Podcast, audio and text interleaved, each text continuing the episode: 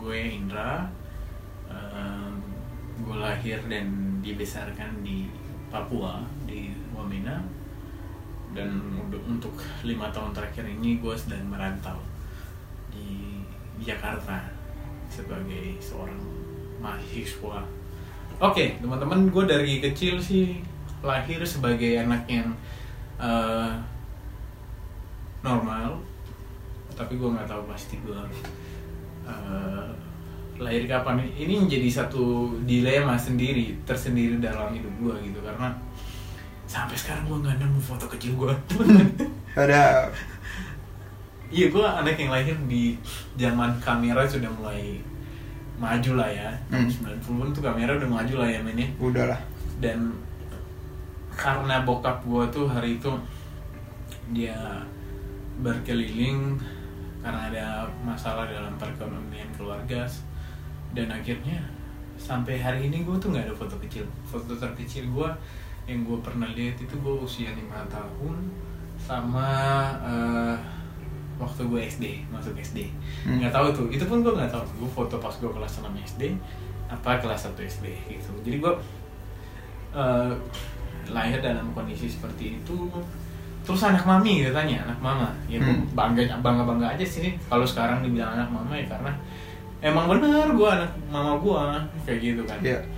Eh, tapi dulu mungkin kondisinya berbeda gue hidup di lingkungan yang anak-anak nggak cengeng nggak Hmm. nangis gue salah satu anak yang eh, cengeng gitu gue sampai sampai sempat itu nyokap gue cerita nah ini gue dengar dari cerita kakak gue katanya ini Indra bisa punya teman gak nih karena gue di eh, komplek. Hmm. gue gak ada teman teman gue tuh cuma satu sekarang dia lagi kuliah di Amerika. Itu teman gue saudari gue kecil sampai sekitaran SMA lah.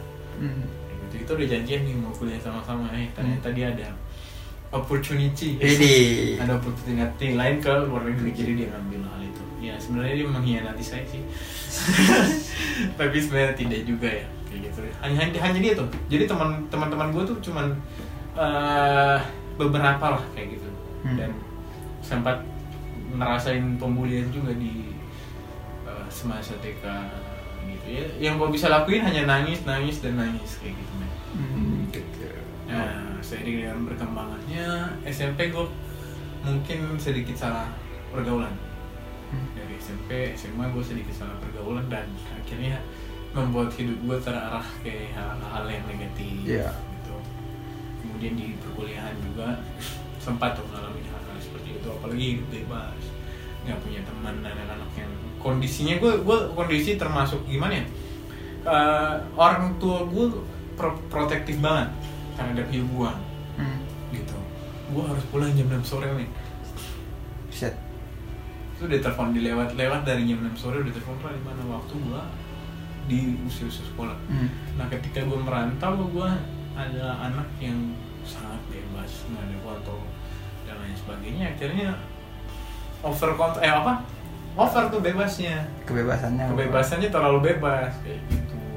Ngalamin begadang tuh gue baru ngerasain begadang waktu gue eh, merantau Bisa. Eh, kayak gitu jadi memang jadi liar lah jujur jujur jadi liar dan eh, masuk ke dalam titik balik yang mulai sadar yang mulai mulai sadar dengan hidup mulai capek ah, gue ngapain sih hidup hidup yang gak jelas ini tuh di sekitar around around 2017 Hmm. 2018 sekitar segitu sih Gitu. akhirnya ada turning back karena Yes. kata orang ada turning back ya gue nggak nakal nakal lama nggak sampai jual jual narkoba dan lain sebagainya gue nggak pernah nyentuh barang barang itu. Em, cuman memang agak di luar norma Indonesia ya. Hmm. norma yang seharusnya ada di Indonesia kayak gitu. Mungkin bagi teman-teman yang hidup dalam uh, orang tua modern kayak Ya. gitu modern mungkin normal. Tapi bagi gua dari keluarga yang masih memegang erat kebudayaan timur ini udah nggak normal. Dan itulah Menurut lu hidup itu apa sih? hidup ya ya banyak orang nggak punya tujuan hidup Iya. apalagi punya banyak masalah ya jujur jujur gue ngalamin beberapa masalah yang kayak aduh nyerah aja nih gue hidup Hmm. sempat ngalamin hal-hal kayak gitu sampai mikir min mikir kayak sih hidup kayak gitu Hmm. apalagi ya di masa-masa yang sangat tertekan tuh sering banget ya muncul dalam pikiran gue kayak aduh apa gue lewat aja Hmm. nggak nggak usah nggak usah hidup lagi Ya.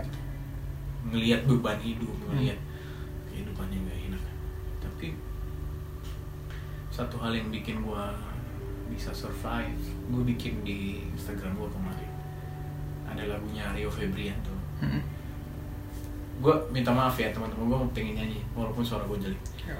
soalnya dan ku lagunya kayak gini dan Ya. ku takkan bisa mampu bertahan bila hidup tanpa ada dirimu kalau nggak salah Hmm. kaulah alasanku untuk tetap hidup ku jalani hidup ku, ku jalani hari-hari denganmu kalau nggak salah dan lagu itu sangat-sangat menyemangati gue sampai gue bikin di story gue tuh kayak apa sih alasan lu buat hidup Iya. gitu. Banyak dari teman-teman gue yang jawab dan kalau gue sendiri sih alasan utama kenapa gue tetap hidup nggak ngambil keputusan bodoh itu yang gue bisa bilang itu keputusan bodoh ya Hmm. untuk uh, mengakhiri hidup bagi gue sih gue punya keluarga yang fight buat gue men Oke. keluarga kasih gue kehidupan kayak sekalipun orang-orang nolak gue sekalipun orang-orang nggak suka gue mereka tetap ada dalam diri gue Hmm. mereka tetap mereka tetap survive buat gue Ya.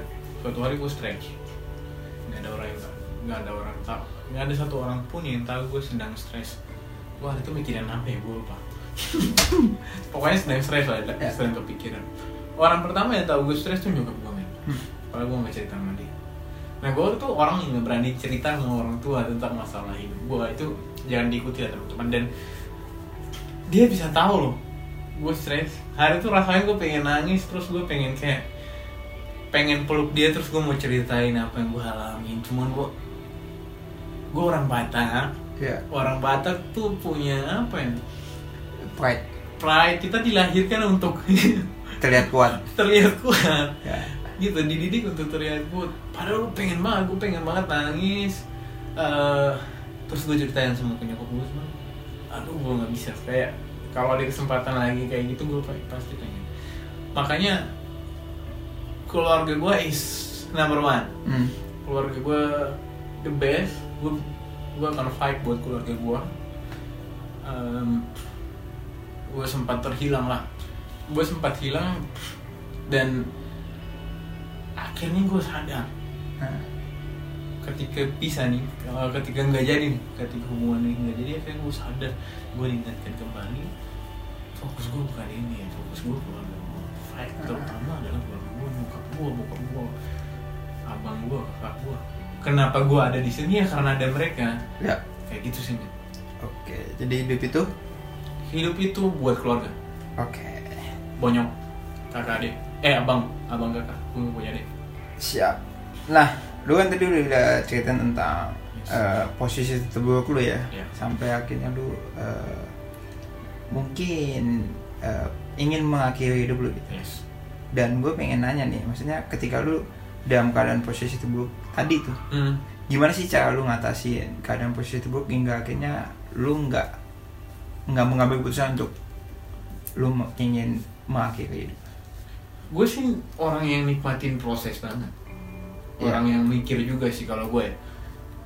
jadi kalau ya memang kalau teman-teman gue ngelihat kayak Aksi Indra tuh pasti nggak mikir untuk ngelakuin sesuatu sesuatu hal memang dalam pergaulan gue nggak mikir untuk main untuk ngobrol tapi di dalam kondisi-kondisi tertentu gue mikir men Hmm.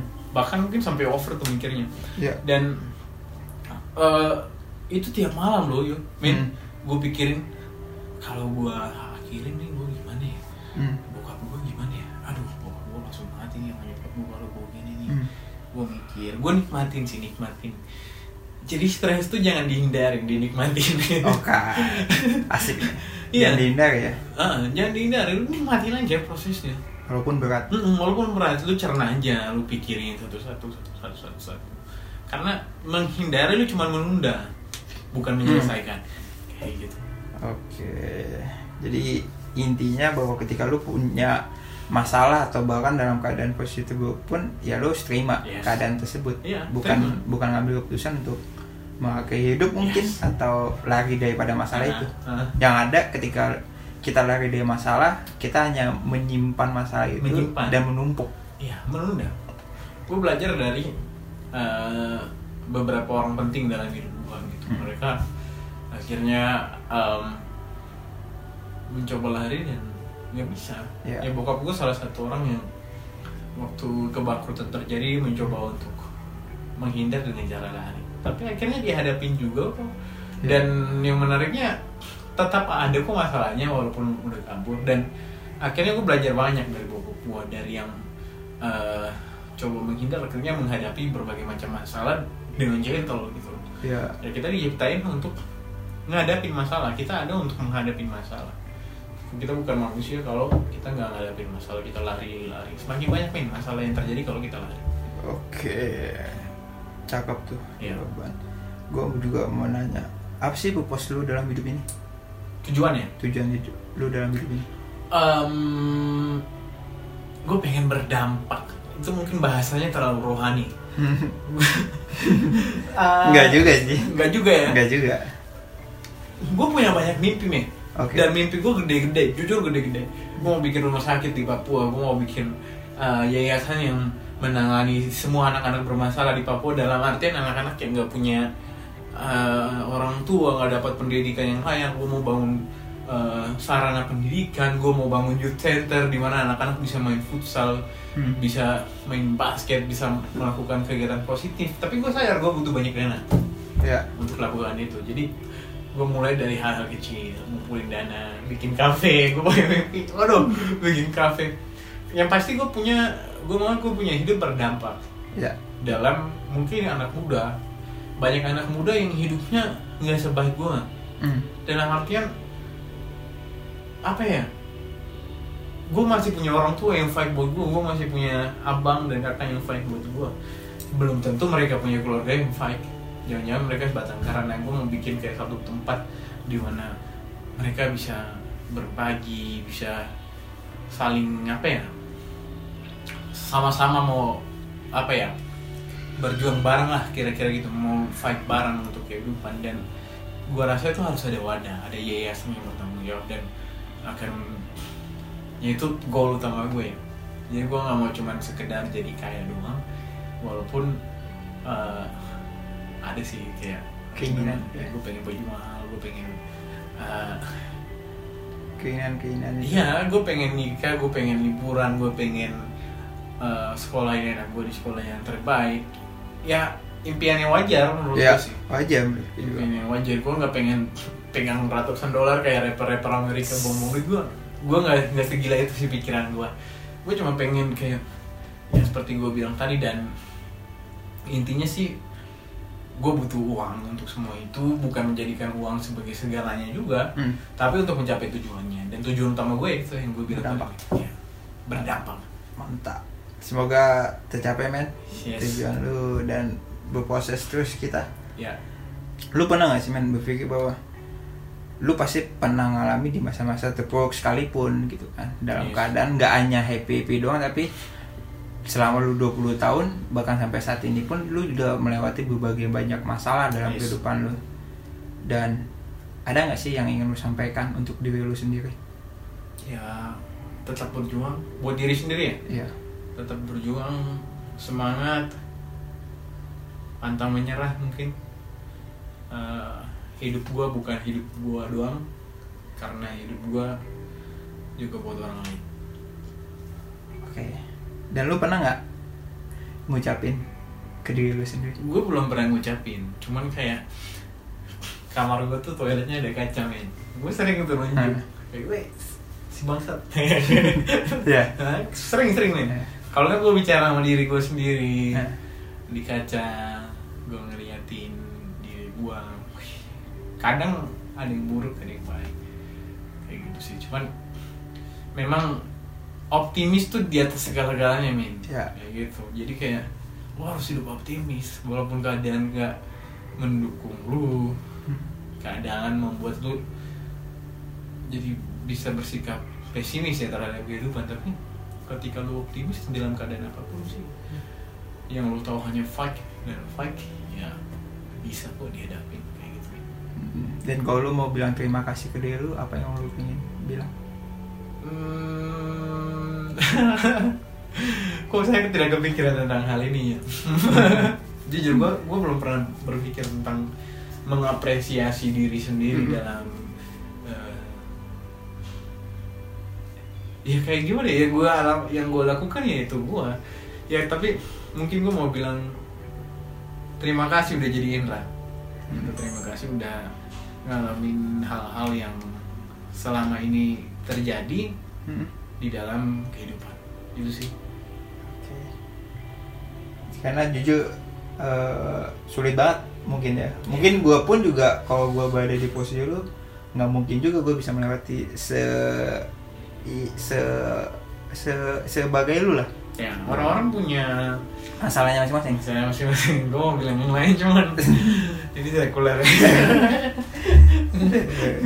Oke men, Eh, kita udah di ending. Ya. Eh, apa yang ingin lu sampaikan untuk orang di luar sana yang mungkin lagi ngalamin posisi terburuk atau mungkin mungkin ketika pengen nonton pernah ngalamin hal yang sama kayak lu, walaupun cara kita ngatasi dalam berbagai masalah pasti beda-beda. Yes. Tapi apa yang lu pengen sampaikan ke orang di luar sana yang lagi ngalamin posisi terburuk atau ingin mengakhiri hidup? ya gue teringat sama satu teori itu di dalam ilmu psikologi.